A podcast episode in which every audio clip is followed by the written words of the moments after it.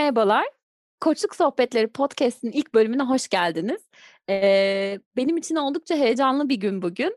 Eee, çünkü ilk programda çok sevdiğim eee, ve uzun yıllar birlikte koçluk çalıştığım kendi koçumu, mentörümü ve eee, çok usta bir koçu ağırlayacağım bugün bu sohbette. Bugün Neylan Zümrüt'le beraberiz. Eee, Neylan hoş geldin. Hoş bulduk Merveciğim. Çok teşekkür ederim bu güzel giriş için. Mahcup ettin beni. Eee, ya, hakikaten, böyle, senden uzun uzun bahsetmek isterim ama, eee, zaten sen anlatacaksın bize. Çok kısaca paylaşayım. Neylan PCC ünvanlı bir koç. Eee, bizim onunla tanışmamız kurumsal hayatta oldu. Uzun yıllar kurumsal dünyada yöneticilik yaptı. Eee, şu an, eee, aynı zamanda aslında bir kadın girişimci. Kendi şirketini kurdu kurumsal hayattan ayrılıp. Look for Talent. Burada eğitim ve danışmanlık hizmetleri veriyor. Eee, yanı sıra koçluk yapıyor. Eee, böyle farklı farklı bir sürü proje yürütüyor. Eee, yine aynı zamanda, eee, bir akademisyen aslında. Yeditepe Üniversitesi'nde de dersler veriyor bildiğim kadarıyla. Eee, ben böyle bir girizgâh yaptım Neylan ama hemen topu sana atayım. Eee, bize biraz kendinden bahseder misin? Tabii ben de, eee, başlangıçtan bu yana kısa bir özet yapayım. Ben Ankara doğumluyum. Lisans mezuniyetimin ardından İstanbul'a geldim. İş için geldim ama burada kaldım. Eee, ailem ticaretle uğraştığı için ben de adeta işin içine doğdum ve arkadaşlarıma göre epeyce farklı koşullarda büyüdüm. İş dünyasına ilişkin birçok kavramı içinde yaşayarak öğrendim. Üniversiteden mezun olana kadar hem öğrenciydim hem de bir yandan aile işimizin bir parçasıydım. Ve şimdi bütün bunlara geri dönüp baktığımda kişiliğimdeki çeşitliliğin kökenlerini biraz orada görüyorum. Eee, bu şekilde büyüdüm ama daha sonra kurumsal dünyada yaklaşık 20 yıl eğitimci, değerlendirici, koç ve yönetici, eee, olarak çeşitli roller üstlendim. Bu süreçte bende bulunduğunun farkında bile olmadığım birçok yönümü aslında keşfettim. Çünkü çalıştığım kurum yeteneklere yatırım yapan, aynı zamanda da, eee, sürekli gelişim bekleyen adeta okul gibi bir kurumdu. Bunu sana anlatıyor olmak biraz tuhaf tabii, aynı deneyimin içinden geçen birisi olduğun için. Eee, bilmiyorum bunu da paylaşır mısın? Eee, ben kendimi o kadar okulda hissediyordum ki ayrılırken de mezun olmuşum gibi geldi. Ayrılıyormuşum gibi değil. Eee, yaklaşık 2 yıldan beri, eee, Gamze ile birlikte senin de belirttiğin gibi Look for Talent isimli girişimimiz bünyesinde uzmanlık alanlarımızda kurumlara ve üniversitelere hizmet veriyoruz. Bir yandan da ben Yeditepe Üniversitesi'nde yarı zamanlı öğretim görevlisi olarak insan kaynakları alanında çeşitli dersler vermeye devam ediyorum. Eee, gördüğün gibi birçok karpuzu aynı koltuğa sığdırmaya çalışıyorum ama bugün burada en çok koç kimliğimle bulunuyorum. O yüzden, eee, o tarafa biraz daha fazla odaklanarak anlatacağız. Valla şahanesin Neylan. Yani hakikaten çok renkli, çok yönlü bir kadınsın. Ben hep, eee, sana baktıkça senden ilham alıyorum. Çok şey öğreniyorum senden. Eee, dediğin gibi aslında bugün birazcık koçluk özelinde konuşalım istemiştim. O yüzden şeyi sorayım ben. Koçlukla nasıl tanıştın, eee, sen? Koçlukla tanışma hikâyeni anlatır mısın? Tabii ki. Merveciğim, ben kendimi koçluğun içinde buldum. Sonra da içinde kendimi buldum. Eee, şöyle oldu, çalıştığım kurum, eee, kapsamlı bir dönüşüm projesi, eee, yürütüyordu ve bu projenin parçası olarak da kurum içi koçluk sistemi kurulması istenmişti. Eee, ama önce koçluk nedir, kurum içinde uygulaması nasıl olur, bunları bir derinlemesine öğrenelim, eee, daha sonra uygulamaya geçelim dendi. 8 yönetici profesyonel koçluğu öğrenmek üzere seçildi. Ben de bu kişilerden biriydim. Neyse, eee, bizim için programlar yapıldı, eğitim kayıtları gerçekleştirildi. Eee, açıkçası ben başlangıçta çok da hevesli değildim. Daha çok sorumluluk duygusuyla, madem ki bu görev bize verildi, o zaman gideceğiz, koçluğu öğreneceğiz. Kurum içinde istenen sistemi kuracağız ve çalışanlarımıza katkı sağlayacağız düşüncesiyle eğitime gittim. Eee, ta ki ilk modülün bir yerinde, bir egzersizde gözyaşlarına boğulana kadar. Eee, çok tuhaftı. Üstelik, eee, bir tek ben de değildim. Kocaman kocaman insanlar, boğazımızda düğüm, herkesin başı önünde, darmadağın vaziyetteydik. bize egzersizde üzerine düşünmek için tek bir soru verilmişti. Ben ne istiyorum? Şimdi böyle söyleyince bu minicik soru çok masum görünüyor. Eee, ama ben bu soruyu o zamana kadar kendime hiç sormamış olduğumu fark ettim. Etrafıma bakınca bu konuda yalnız olmadığımı gördüm. O zamana kadarki yaşamımı gözden geçirdiğimde ne istediysem ona ulaştığıma öyle inanmıştım ki çok tuhaf gelmişti bunu böyle, eee, içimden bu kadar derin bir şeyleri tetiklerken bulmak. Bakıldığında istediklerime ulaşan birisiymiş gibi kendimi tanımlardım ama hangilerini gerçekten ben istemiştim? Hangilerini her birimizin önüne konan hazır yapılacaklar listesinden görüp de tamamlamaya çalışmıştım? Ya da ailemin, toplumun hangi beklentilerini hiç sorgulamadan alıp benimsemiştim? Orası biraz karıştı. Bu "Ben ne istiyorum?" sorusu, eee, adeta Truman Show'daki Jim Carrey'nin tekneyle ufka doğru bakarak süzülürken dekora çarpması gibiydi. Beni gerçekten çok sarstı. Eee, koçluk eğitimine gönüllü değil, seçildiğim için gitmiştim ve kendimce bir motivasyonum vardı. İşte, başkalarına yardım etmenin, geliştirmenin bütün dünyada kabul görmüş yöntemlerinden birini öğrenecektim. Ama o zamana kadarki varsayımlarımın dışına çıkıp da yaşamıma daha önce hiç bakmadığım şekilde baktığımda, bu güçlü deneyimin içinden geçtiğimde önce kendi maskemi, daha sonra başkalarının maskesini takabileceğimi gördüm. Eee, Neylan, o kadar güzel anlatıyorsun ki o, ııı, sanırım benim de koçluk sürecimde hissettiğim en güçlü, eee, şeylerden bir tanesi o dekora çarpma hissi ve kendi maskeni kendin takma hissiydi koçluk yapmaya başladığımda. Böyle hakikaten seni dinlerken, eee, ufaktan tüylerim diken diken oluyor diyebilirim. Eee, biraz daha derinleşmek adına şeyi de sormak isterim. Koçluk bir yolculuk ve uzun bir yol. Senin de çok uzun yıllar, eee, emek verdiğini biliyorum buna. Yani biz burada böyle birkaç cümleyle, birkaç dakikada ifade ediyoruz ama arkasında çok uzun yıllar, çok çaba, çok emek var senin koçluk yolculuğunda. Sen kendi koçluk yolculuğuna baktığında, eee, o yolda neler görüyorsun? En önce tabii ki kendi dönüşümümü görüyorum. Sonra da danışanlarımla birlikte tekrar tekrar dönüşümümü görüyorum. Bunu biraz açıklamak isterim. Şimdi herkes gibi ben de hayatın zorluklarından payını almış birisiyim. Hayatta kalmak için bildiğim en iyi yol da mücadeleydi ve zorluklara karşı güçlü durabilmek için sağlam bir zırh geliştirmiştim. Birçok kişiye göre dışarıdan bakıldığında mesafeli, sert, keskin bir yapım vardı ve zırhım da epeyce dayanıklıydı. Ama benim büyümemi ve dans etmemi engelliyordu. Ben koçlukla birlikte bunu fark ettiğimde zihniyet dönüşümü tabii ki bir anda olmadı. Eee, bu zamanla gelişti. Bir şeylerin kapağı açılmaya başladı ve öyle bir nokta geldi ki okuduğum, yaşadığım, üzerine düşünüp anlamlandırdığım ne varsa birleşmeye başladı. Hani, eee, korkuyla merak arasında bir denge vardır ya, bizim yapabileceklerimizi veya kaçındıklarımızı belirleyen. İşte, benim için orada merak ağır bastı ve ben konfor alanımdan çıkmayı başardım. O tabii müthiş bir özgürlük hissi fakat o özgürlüğün de bir bedeli var. Koşabilmek ve dans edebilmek için o zırhı bırakmam gerekti.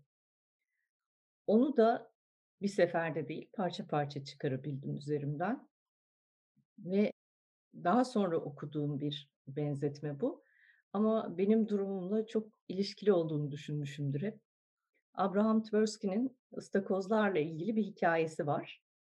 O ıstakozların büyüme evresinde kabukları kendilerine dar gelmeye başladığında onu kırıp bir süre o savunmasız hâlleriyle kalmaya cesaret gösterdiklerini, daha sonra büyüyüp tekrar daha güçlü ve daha büyük bir kabuk geliştirebildiklerini anlatıyor ve bunu defalarca yaptıklarını.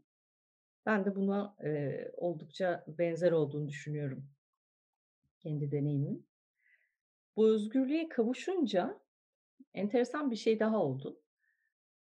İçimde büyümeye hevesli başka yanlar olduğunu gördüm ve onlara kulak vermeyi öğrendim. Tabii ki bunlarla sınırlı da değil.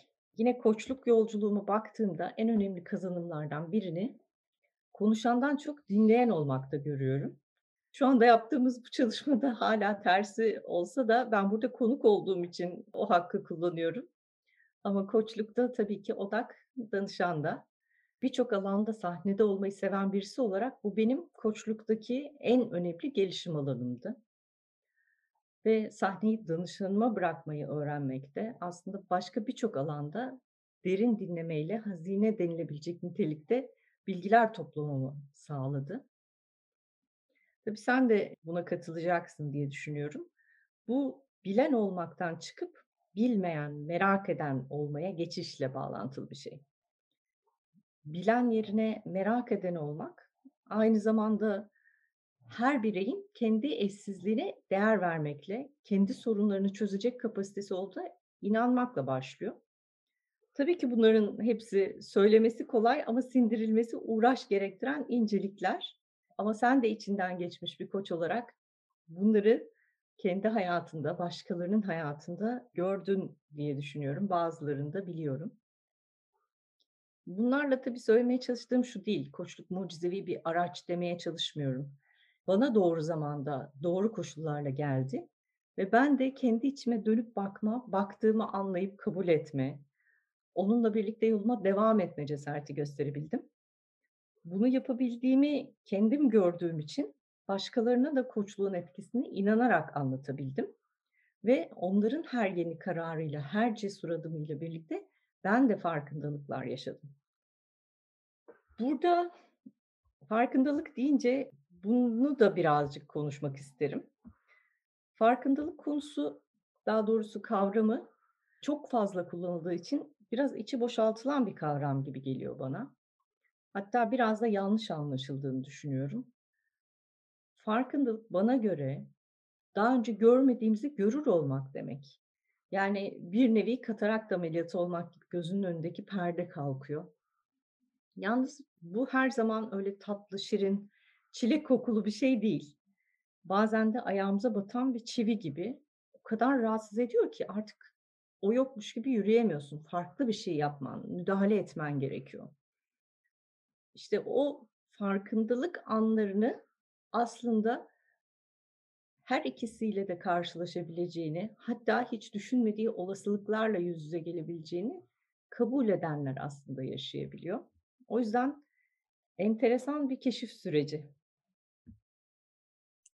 Eee, hakikaten söylediğin gibi koçluk hiç de öyle toz pembe bir yol değil. Eee, ben de koçluk almadan evvel böyle dışarıdan duyduğum, gördüğüm şeylerle daha böyle pembe pembe mutluluk içimizde tadında bir şey zannediyordum ama senin de söylediğin gibi, eee, aslında biraz çivili bir ayakkabıyla yol yürümek gibi, eee, rahatsız eden, zorlayan, eee, tam da aslında o gelişimin başladığı zorlayıcı bir tarafı da var. Hatta ağırlıklı böyle bir tarafı var koçluğun, senin de söylediğin gibi.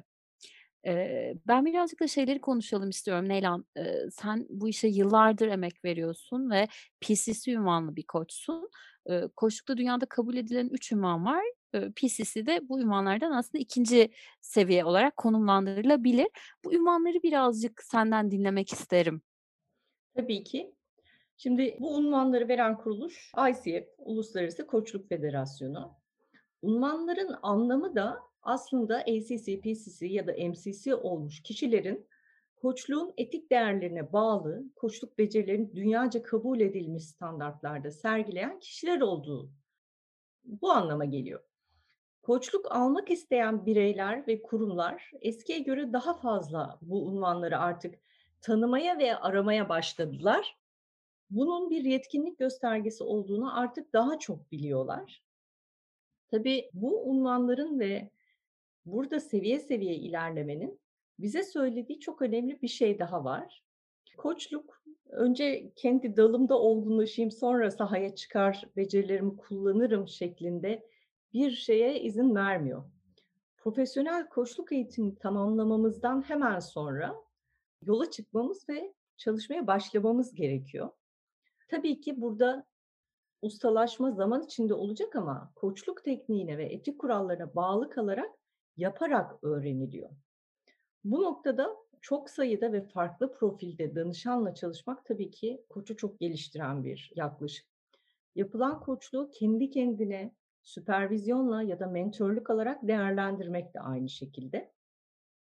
Burada denemeye cesaret eden, hata yapmaya, sonra da onu görüp düzeltmeye, geliştirmeye cesaret eden koçlar tabii ki çok daha hızlı bir şekilde ilerliyor. Çok doğru söylüyorsun. Ben bir de şeyi sormak istiyorum Neylan sana. Senin, eee, yakın zamanda psikoloji yüksek lisansını tamamladığını biliyorum. Hatta şu anda doktora yapıyorsun bu konuda.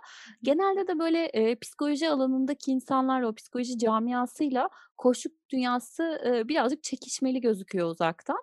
Sen, eee, hâlihazırda bu, uuu, her 2 disiplinde de emek vermiş birisi olarak bu, uuu, psikolojiyle koçluk arasındaki ilişkiyi nasıl yorumluyorsun, nasıl görüyorsun? Hı hı. Şimdi psikoloji tabii birçok disiplinin, birçok çalışma alanının aslında zeminini oluşturuyor. Benim de kurumsal kariyerim boyunca yetişkin öğrenmesi ve insan kaynakları yönetimi üzerine yaptığım bütün çalışmaların tabii ki tabanında psikoloji bilgisi vardı. Ben bunu daha bütünsel bir şekilde kavramak istediğim için yüksek lisansımı tamamladım ve şimdi de doktora çalışmalarıma devam ediyorum. Bu alanda enteresan bir şey görüyorum. Şimdi ülkemizde psikoloji alanını düzenleyen bir meslek yasası yok. Yani kime psikolog, kime klinik psikolog, kime psikoterapist denileceği konusu yasalarla belirlenmiş değil. Bu unvanları almak ve bu unvanların yetkilerini kullanmak için tamamlanması gereken adımların neler olduğu da net ve standart değil. Bu alanın detayına girmek istemiyorum ama zaten o tarafta bir karmaşa var. Kendini psikolog unvanıyla tanıtan kişilerin bu yaşam koçları da insanları sömürüyor şeklindeki suçlamalarını ben dayanaksız ve haksız buluyorum.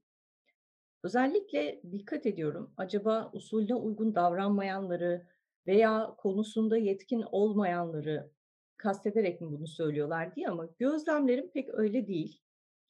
Koçluk Türkiye'de 2013'ten bu yana meslek olarak kabul ediliyor. Eğitim şartı, standartları, sınırları bir meslek yasasıyla çizilmiş durumda. Ve kime koç denileceği, koçun neler yapabileceği de burada ayrıntılı bir şekilde ifade ediliyor.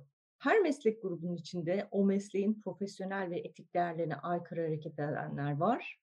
Ama bu o meslek grubuna genellenemez.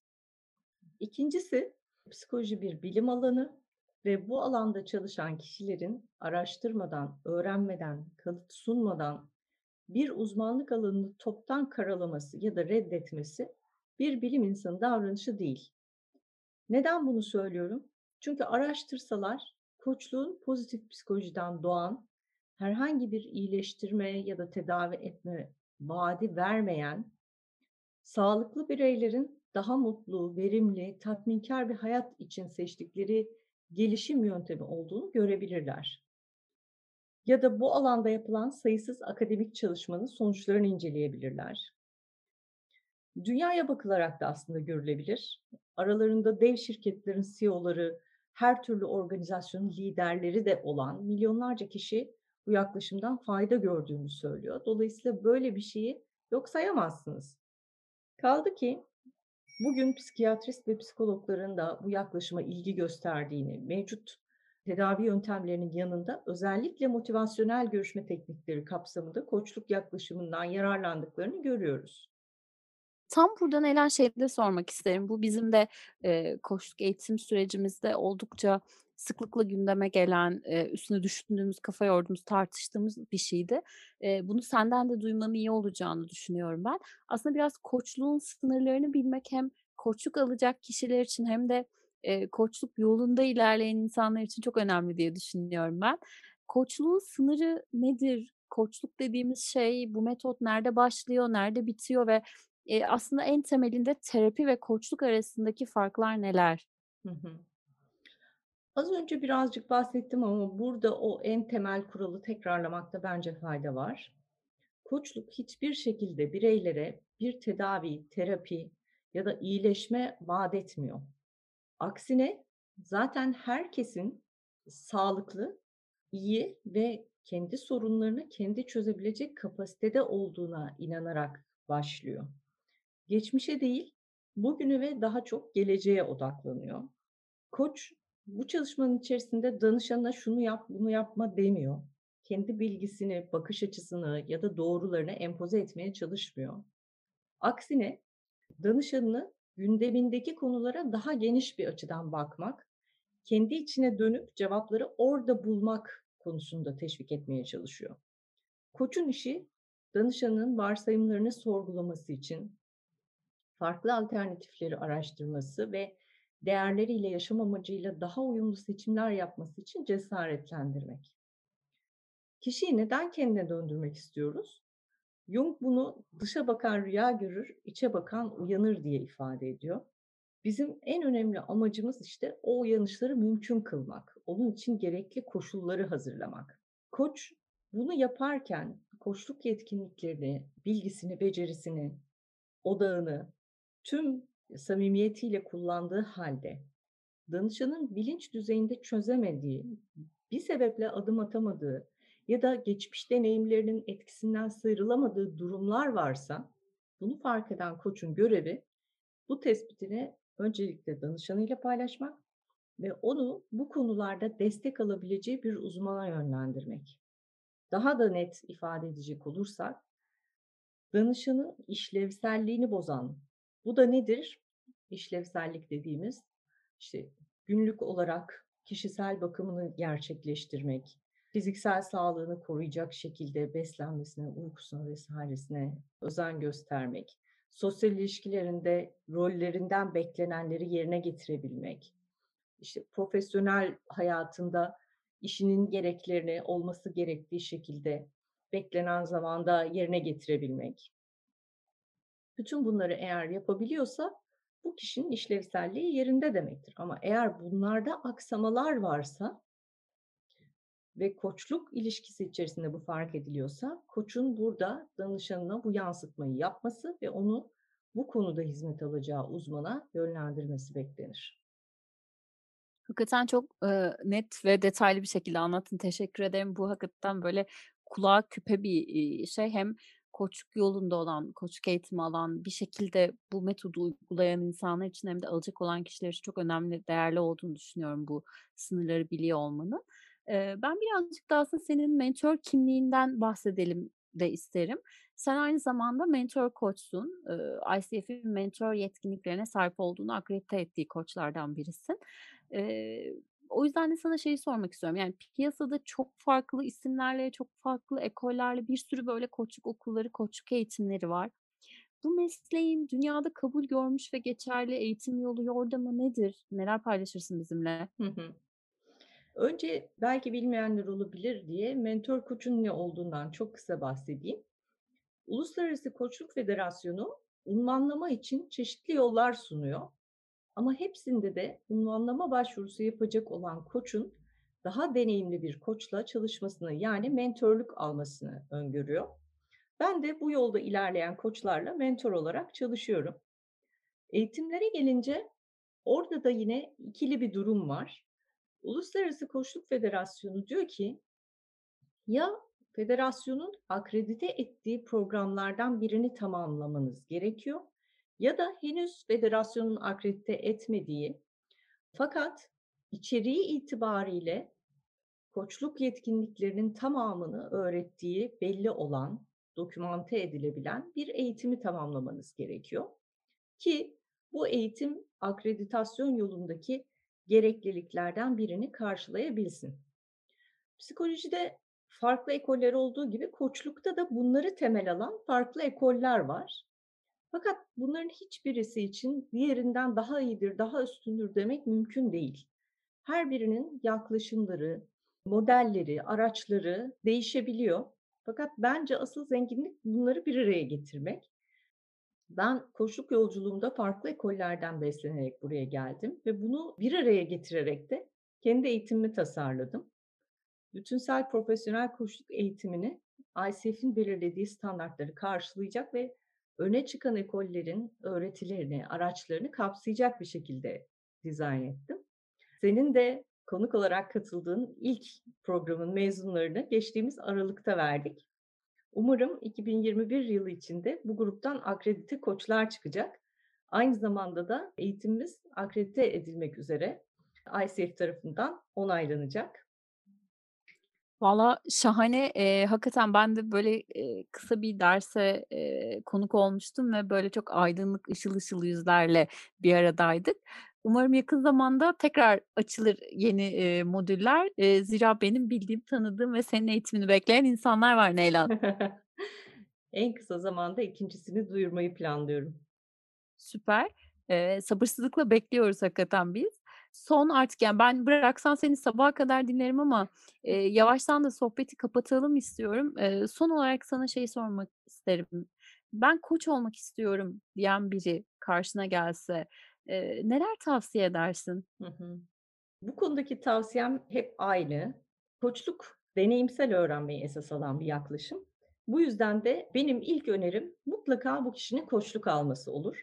Çünkü kişi bunun ne olup olmadığını, kendisine uygunluğunu, bu konudaki bireysel hazır bulunuşluğunu görmekle başlamalı diye düşünüyorum. Burada çok yakın zamanda kaybettiğimiz Doğan Cüceloğlu hocamızın bir sözü var. Bence koçlukla çok iyi örtüşen. Kendisi diyor ki kişi hayatındaki en önemli kişinin kendisi, en önemli tanıklığın da kendi tanıklığı olduğunu fark edemezse hayatla ilişkisini doğru kuramaz. Bu tabii farkındalıkla, anlamı sorgulamakla başlayan bir şey. Neyi neden istediğimizi sorgulamak da buna dahil. Dolayısıyla tabii ki danışan konumundayken kendi gündemini belirleyecek ve onun üzerinden koçluk alacak ama bu kişiler yine de koçluğu neden istediğini, koç olmayı neden istediğini de gündem olarak bu çalışmaya getirmesini ve bunu da sorgulamasını öneririm ben. Ardından elbette profesyonel bir eğitim almasını ve tabii bol bol uygulamayla kendini geliştirmesini söyleyebilirim. Ben koçluğu bazı teknikler, araçlar öğrenip bunları uygulama şeklinde bir yapma halinden öte hiç bitmeyecek bir olma hali olarak görüyorum. Bu olma halinde kendine, diğer insanlara, olaylara ilk defa görüyormuş gibi bakmak var. Apoletlerini bir tarafa koyup potansiyelini, değerlerini keşfetmek, aynı zamanda maddeden çok manayı aramak. Bu yolda kendinle çalışmak var. Yine konuştuklarımızdan bir tanesi, sahnenin yıldızı olmayı danışana bırakıp koçluk varlığını sergilemek. Su gibi güçlü ama aynı zamanda berrak, renksiz ve tarafsız olmak var. Bütün bunların arasında bana göre koçluğu en iyi anlatan metafor yol ve benim için de bunu en güzel hatırlatan sözlerden bir tanesi, bizim koçluk eğitimimizde adeta mottomuz olan, sonra da hiç aklımızdan çıkmayan bir söz. Asıl olan yoldur, molalar yola dahildir. Hakikaten öyle ya. Yani koçluk bence de çok çok uzun bir yol. Ben de şimdi kendi hikâyemi düşününce, eee, seninle herhâlde başlangıçta 3 yıla yakın çalıştık. Sonrasında eğitimler, yine koçluk almaya devam etmek. Eee, arada mola versek de o yol çok uzun bir yol ya Neylan. Hatta sonu olmayan bir yol. Zaten bence güzelliği oradan geliyor ve en güzel tarafı da herkesin yolunun kendine özgü olması. Eee, hakikaten öyle. Çok herkesin biricik yolu var. Sen de bugün bize kendi yolundan bahsettin. Çok teşekkür ederim. Eee, iyi ki sohbet ettik. İyi ki anlattın, iyi ki paylaştın. Eee, kapatmadan evvel var mı paylaşmak istediğin bir şey? Ben de çok teşekkür ederim Merveciğim. Bu podcast serisinin ilk konuğu olmak benim için çok gurur verici. Hem de senin koçluk yolculuğuna başından itibaren çeşitli noktalarda katılmış olan birisi olarak geldiğin noktayı ve şimdi koçlukla ilgili yaptığın bu çalışmayı görmek çok heyecan verici. O yüzden yolun açık olsun diyorum. Ya, teşekkür ederim Neylan. Eee, yolumuz hep açık olsun. Çok teşekkür ederim. İyi ki varsın. Sen de öyle.